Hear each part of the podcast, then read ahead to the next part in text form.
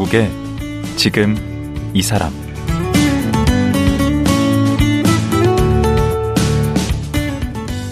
안녕하세요. 강원국입니다. 2010년 일본은 고교 무상화 정책을 시행했습니다.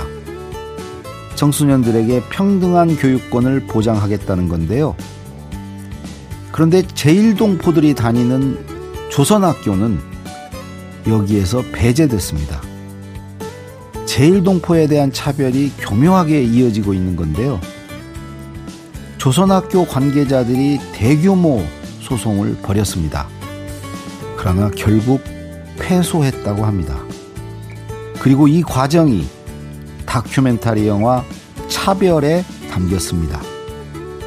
재판에는 졌지만 진싸움이 아니라 배울 권리를 되찾기 위해 나아가는 싸움으로 여기는 조선학교 사람들 이야기. 영화 차별을 제작한 김지훈, 김도희 감독 만나 얘기 나눠보겠습니다.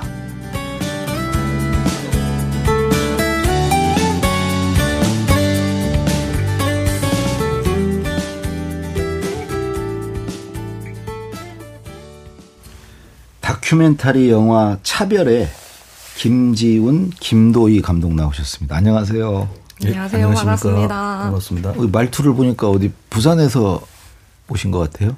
예, 예, 부산에서 활동하고 있고 오늘 부산에서 왔습니다. 그렇게 서울말로 이렇게 하려고 그래도 다 티나요. 아, 예. 아, 그냥 자연스럽게 예. 하세요. 오늘 올라오신 거예요? 예, 오늘 기차 타고 예. 올라왔습니다. 그 두 분이 같은 회사 소속이시네요? 네. 그 김주현 감독이 대표님이시고 지금 말씀하시는 분이 우리 네, 김도희 감독이신데 네. 김주현 감독이 이스크라 21이라는 회사 대표님이시고 아. 저는 제작 팀장이라는 네. 직원? 네, 직원입니다. 그 두 회사에 두 분만 계신 거 아니에요? 예, 두 명만 있습니다. 그러면 뭐 부사장 이렇게 올려주시지. 아, 직원은 아니고 그 지분을 아주 많이 갖고 있는. 아, 예. 공동 감독. 예, 예. 이번 차별이란 영화도 같이 감독을 하신 건가요? 예, 같이 공동 감독. 공동 감독입니다. 예. 아. 이 차별이라는 영화는 어떤 내용인가요? 우리 김도희 감독님. 그 일본에서 고교 무상화 제도를 이제 실시하게 되는데 그러니까 고등학교를 돈안 네, 무상으로 내고 네네 거. 무상으로 네. 이제 다닐 수 있게 그 네. 제도를 이제 일본에서 만들었는데 유일하게 조선학교만 배제가 된 일이 지금 벌어지고 있거든요. 언제부터 무상화가 됐어요? 2010년부터. 2010년. 네네네. 근데 자기네 일본 학교는 다 무상으로 교육시키면서 네네. 어, 조선 학교만 이제 배제. 뺀 거예요. 네. 그리고 뭐 다른 외국인 학교도 다 고교 무상화를 받는데 음. 유일하게 조선 학교만 배제가 왜요? 됐거든요. 그 이유가 이제 여러 가지로 얘기를 하는데 음. 그 이제 북쪽에 그 총련 음. 계열의 이제 학교니까 음. 이 돈이 총련 쪽으로 이제 돈이 유용될 가능성이 있다. 북으로 흘러 들어갈 네네, 수 있다. 혹시나 이제 그럴 수도 있다라는 음. 이유도 있고 음. 그리고 뭐 북한의 그 일본인 납치 문제도 아하, 그게 아직 해결 안 됐고 있으니까 그게 이제 북쪽으로 이제 돈이 이제 유용될 가능성이 있다라는 이유로 음. 지금 배제를 하고 있죠. 어. 지금 그 청년이라는 게 이제 우리가 흔히 얘기한 조청년 얘기죠. 예, 예, 맞습니다. 그 일본에는 이제 조청년이 있고 거류민단이라고 민단이 또 있잖아요. 예, 예. 그러니까 민단이 우리 쪽 그렇게 나눌 수 있는 건가요? 어때요? 예.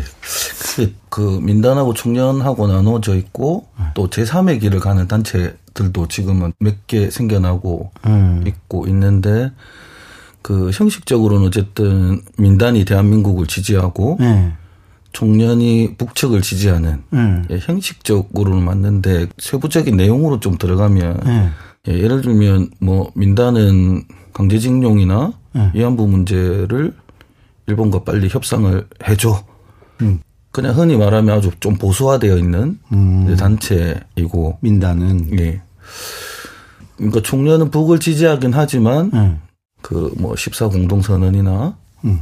그다음에 판문점 선언이나 뭐 이런 것들 아주 아주 적극적으로 지지하는 그래서 이게 딱 한 부분을 보, 봐서 판단하기에는 칼로 모자르듯이 예, 나뉘는 건 아니다. 어려운 부분이 있지 않나라는 생각. 그렇죠. 여기가 뭐 국내 상황이 아니니까 네. 다른 나라에서 지금 살고 있는 분들이니까 그렇게 뭐 딱 우리 그 나뉘듯이 나뉘지는 않았겠죠. 근데 우리 김 감독님 그 지금 아까 이제 조선 학교라는 게 민단에 있는 학교를 얘기하는 건 아니죠. 조총련 계열의 학교 얘기죠. 네, 그렇죠. 그 조총련 계열의 그 조선 학교는 얼마나 있는 거예요? 지금은 60여 개 정도가 남아 있는 그렇게 많아요? 있어요. 많이 줄었죠. 네. 어, 60여 개 인원은 얼마나 돼요? 학생 수는? 지금 6천 명, 6천 명에서 7천 명 정도. 학교 건물 수로는 60 몇 개고 오. 60개 정도고 초중이 같이 있는 학교가 있고 음. 초중 고급이 있는 학교가 있고 초급만 따로 있는 학교가 있어서 학교 수로 그러니까 교수로 보면 한 120개 음. 교 정도고. 아, 뭐 초등학교, 중학교 네. 나뉘고 뭐 이렇게 한 건물로 보면 한 60개 정도 남아요. 그럼 민단 쪽은요? 제가 알기로는 지금 두 군데가 있는 걸로 알고 있어요. 그렇게 없어요? 네. 그 두 개 학교는 아까 그 고교 무상화의 혜택을 받습니까? 거긴 무상입니까? 예, 거기는 이제 혜택을? 다 받습니다. 어, 거기는 무상인데 예. 조총련 계열의 이쪽 조선 학교는 이제 제외를 시킨 예. 거라는 거죠. 그 가르치는 건 어때요? 그러니까 민단 것은 민단 계열의 학교 두 군데가 고교 무상화 적용 대상이 되는 건 그 학교가 일본의 그 정식 교육 기관으로 인정을 받는 거거든요. 그럼 국어는 일본어 배우고 국사는 뭐 일본 예, 역사를 일본 배우고 그런 예, 겁니까? 일본 역사를 배우고 일본 학교네요. 예, 민단에서 운영한다고 하지만 일본 학교에 훨씬 가깝고 아. 그리고 근데 이제 다만 뭐 방과후 수업이라든지 아니면 민족 학급이라고 해서 또 뭐 우리말을 배우거나 음. 우리 역사를 따로 배우고는 있습니다. 뭐 부수적으로 뭐 문화도 많이 배우고 요즘은 근데 청년 쪽의 민족 학교는 이제 뭘 가르쳐요? 그쪽 막 유일사상 가르치고 막 이런 거 아니에요? 제가 한 15년을 학교를 다닌 계속 이제 교류를 했는데 네. 그렇게 뭐 어떤 세뇌 교육을 한다든지 네. 그런 경우는 저는 그렇게 보지는 못했던 것 같습니다. 오히려 뭐 요즘 학교 가보면 친구들이 가방에 BTS 사진 붙이고 아, 조선학교에 뭐 빅뱅 사진도 붙이고 뭐 걸스데이도 하고 학교에서 애들이 우리 여기 한국의 가수들 춤을 추기도 하고 집에 가면 또 한국 드라마도 많이 보고 그거 보면 그 저희는 그 매일매일 이, 이 학교에서 작은 통일이 일어나고 있다라고 아, 생각하는 하고 있는 중. 조선 학교는 이제 어 그렇게 그렇게 남과 북을 이렇게 갈라서 하지는 않는구나. 그런 거는 없는 것 같습니다. 그리고 또 아이들이 어, 어린 아이들을 대상으로 뭐 그런 거 시켜서도 안 되고. 그래서 우리 이제 그 무상화를 안 해줘서 그 내용을 담은 거예요? 네네. 2013년부터 그 다섯 음. 개 학교가 음. 조선고급학교가 10개가 있는데 음. 그 중에 다섯 개 학교에서 이제 소송을 진행을 했거든요. 그래서 2013년부터 시작을 했는데 음. 기록을 일단 좀 해야 되겠다. 어. 다큐를 만들겠다라기보다는 어. 차피 그 재판장에서 이제 이루어지는 것들을 좀 음. 기록은 해놔야 되겠다. 아무도 그때는 이제 기록을 하고 있는 사람들이 없었 없던 걸로 알고 있어서 이쪽에서는 전혀 모르지 않았어요. 그러니까 우리나라에 전혀 이게 막 재판 판결이 나고 한 4년의 소송 기간이 있었고 심리 네. 기간이 있었고 첫 번째 판결이 났는데 그 그게 2000 2017년 17년 7월 7월 예. 12일인가 그런데 하여튼 그 현장을 보고 사실 저희가 너무 충격을 받았거든요. 이게 생각보다 너무 큰 문제였구나. 그 음. 판결 현장에서 동포들이 막 이제 졌으니까 울부짖고 막 이렇게 하는 모습들이 음. 아 이거 생각보다 너무 큰 큰 일이었구나라는 생각이 들면서 촬영하고 어떻게든 뭐 유튜브로도 올리고 그리고 제가 오마이뉴스 시민 기자로 등록이 돼 있었는데 음. 그래서 또 기사로도 쓰고 예 그렇게 했던 것 같습니다. 그 뒤로 이제 계속 또 음. 동포들 만나서 얘기 듣고 하면서 한 2년 정도 촬영 하게 된 것 같습니다. 그래서 그 결과가 나왔습니까? 판결 결과. 아, 판결, 아, 판결은 예, 대법원 개까지 다 패소했습니다. 다섯 개 지역이 다. 그러면 그게 몇 년에 2021년에 큐슈 지역 판결을 마지막으로 다 대법원 패소. 다 패소? 예, 다섯 개 지역. 다섯 개 지역에서 했던 게다 패소? 예. 그러면은 하여튼 다큐를 찍을 때는 결말이 좀 좋아야 원래는 늘 그렇잖아요. 그 예. 뭐라 그러죠? 권선징악? 예. 그리고 그렇게 카타르시스가 있고 이제 그런 건데 결말이 그렇게 나버렸어요? 오사카 1심만 유일하게 승소를 했거든요. 1심만. 그러니까 나머지는 다 패소였거든요. 음.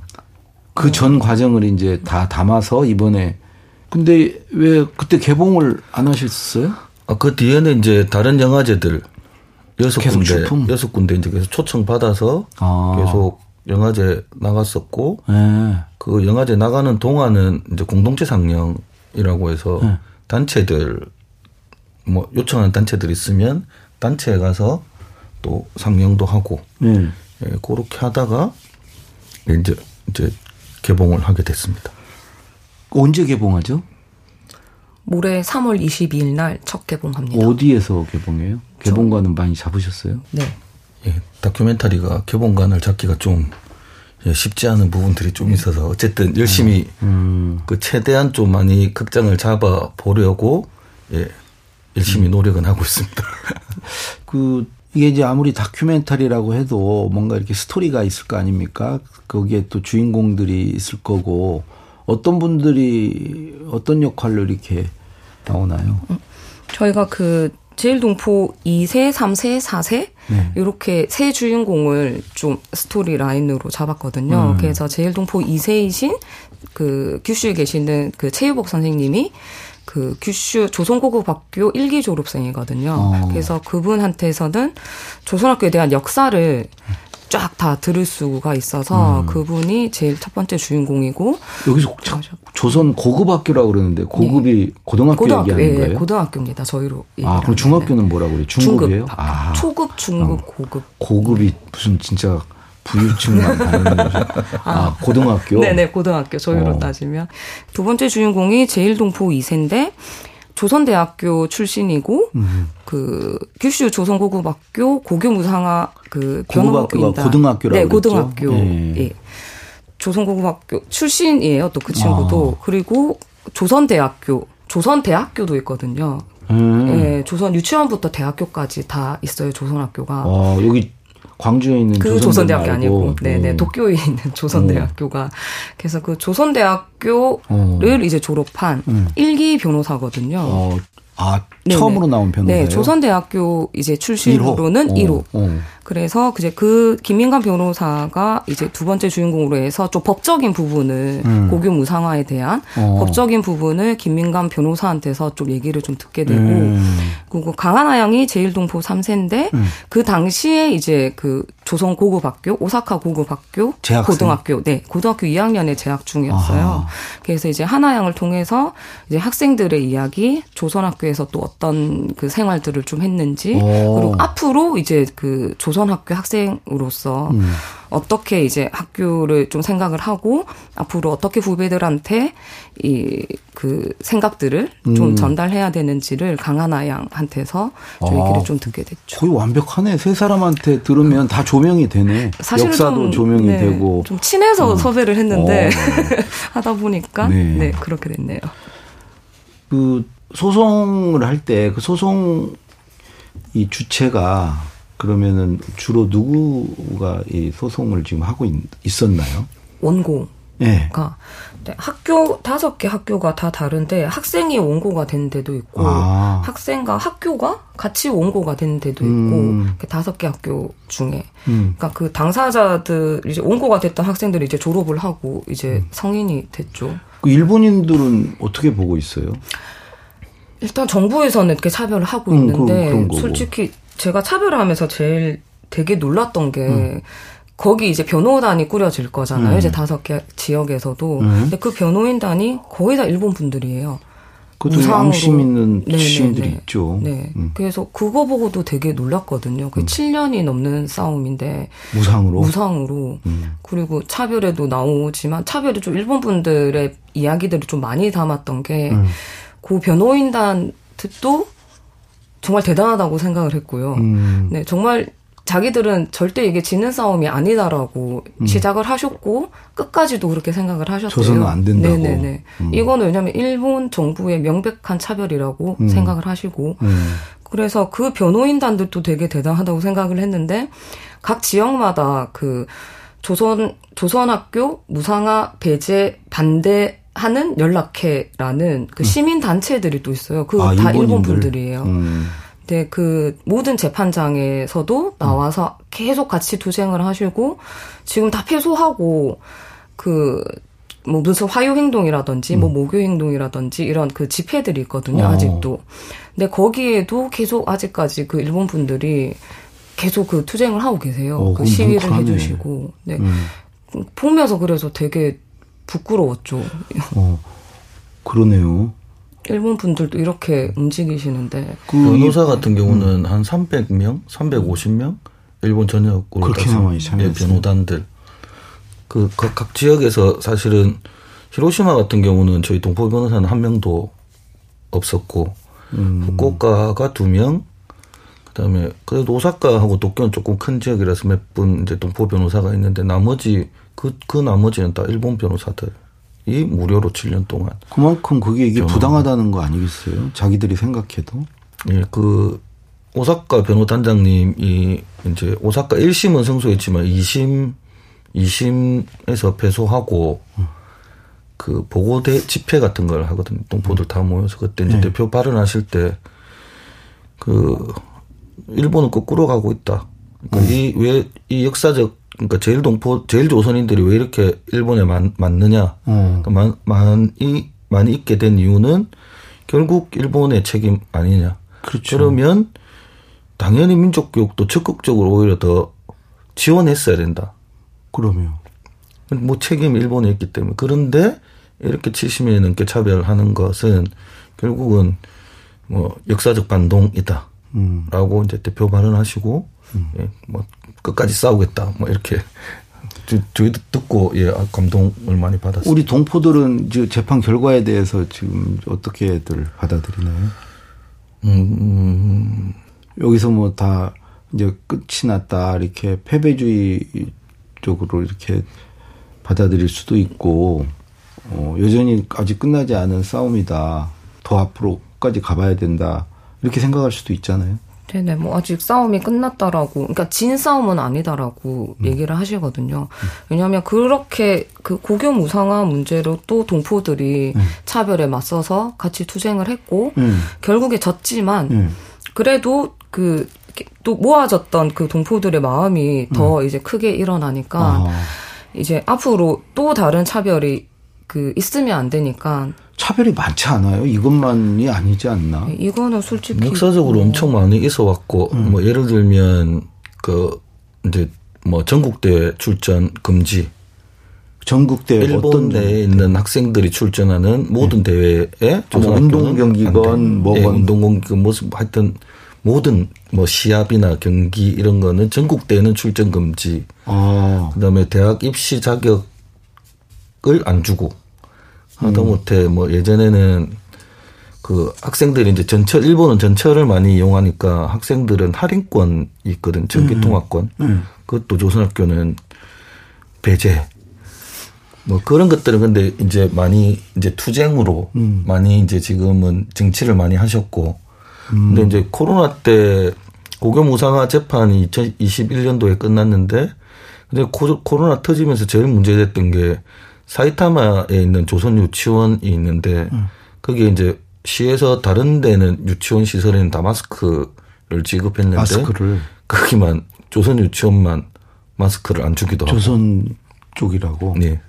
근데 뭐 들으시는 분 중에는 이제 그게 이제 일본이고 하니까 그러면 그냥 일본 학교에 다니고 일본 교육을 받으면 되지 않느냐. 그러면 분리 당하거나 차별당하지 않을 거 아니냐. 라고 이제 생각하실 수도 있을 텐데 도대체 이 조선 학교의 의미가 뭐기에 이거를 그런 불이익과 차별을 당하면서도 이걸 다니고 지켜야 되는 건지 그 이제 어떻게 생각하세요? 저는 그 조선학교가 우리 말을 배우고 우리 역사를 배운다는 게 진짜 중요하다고 생각을 하거든요. 음. 만약에 일본 학교를 가게 되면 음. 우리말을 어려서부터는 전혀 이제 못하게 되고 음. 그리고 일본 역사를 배우게 된단 말이에요. 음. 그러면 위안부는 그 위안부 그 음. 성노예는 그냥 그 매춘이고 그렇죠. 독도는 일본 땅이고 그렇죠. 그러니까 그냥 한 한편으로만 보면은 이제 그런 어. 역사를 배우게 되는데 그 역사를 일본 역사를 배우고 일본어를 배우면 결국은 아, 우리 편이 안 되겠네, 나중에. 그냥 일본 그 사람들이 일본 편을 들고 일본 사람이 되겠네. 그렇죠. 일본 사람이죠, 일본 사람. 그래서 조선학교가 중요하다라고 그러네요. 생각을 하고, 음. 동포분들도 그렇기 때문에 지금 이제 고교 무상화도 안 되고, 아, 뭐 보조금 지원도 안 되니까 학비가 음. 굉장히 비쌀 거잖아요. 음. 학부형들이 그걸 다 대야 되니까. 음. 그런데도 조선학교를 계속 어떻게든 보내려고 하시는 분들이 계시는 거죠. 그런 손해 피해를 감수하면서. 그렇죠. 그런 생각 하나로 우리 말과 이 역사를 지켜야 된다는 생각으로.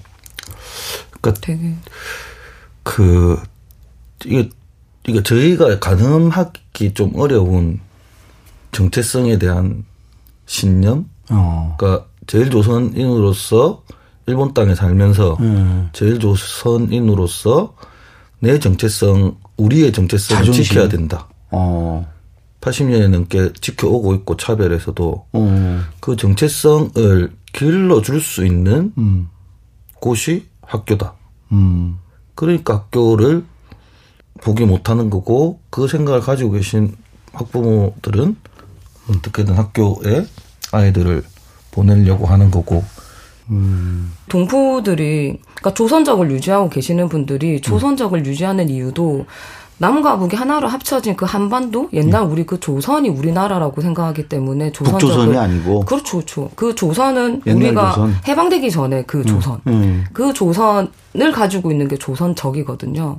그러니까 국적할 때그 그렇죠, 적자를 그렇죠. 쓰는 네. 거예요. 근데 지금 이제 무국적자가 되는 거죠. 조선이란 나라가 없으니까 음. 대한민국을 뭐 국적으로 가지든 일본을 국적으로 가지든 음. 적을 가져야 되는데 그 조선적을 유지하시는 분들이 그 그 통일되어 있는 그 옛날 우리 그 조선을 음. 우리나라로 생각하니까 조선적을 유지하시는 분들이 많거든요. 그러면 전체 제일 동포 중에 비율이 음. 어느 정도 돼요? 조선적 네. 가지고 계신 작년 작년 통계로 한 2만 3천 명인가 2만 4천 전체가 몇 명이나 되는데 제일 동포가. 아 근데 올드커머 이제 예전에 이제 예전부터 계속 정주하고 계신 제일 동포들을 한 40만 정도로 보거든요. 음. 그 중에 이제 한 2만 몇천 명이고 나머지는 그러면 일본 국적하고 이게 나누면 어떻게 돼요? 우리나라 국적하고. 그 한국 국적이 월등하게 많죠. 지금 조선학교 같은 경우도 한국 국적이 한 60% 학생들. 아, 조선학교 다니는 학생 중에 예, 한 60% 이상 반 이상이 한국 국적이에요. 네. 그러면 우리나라 정부가 지원을 하든 예, 법적으로는 지원을 관여를 해야 될 것 같은데 예. 우리 국적 우리 국민 아니에요. 그렇죠. 국민이 더 많이 다니는 학교네. 예.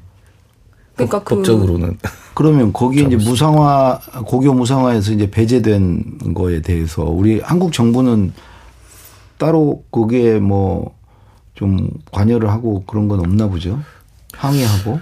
예, 그게 좀 제일 안타까운 부분이긴 한데 네. 예, 한국에서는 여전히 한국 정부에서는 여전히 어 아무런 대응도 안 하고 있고 음.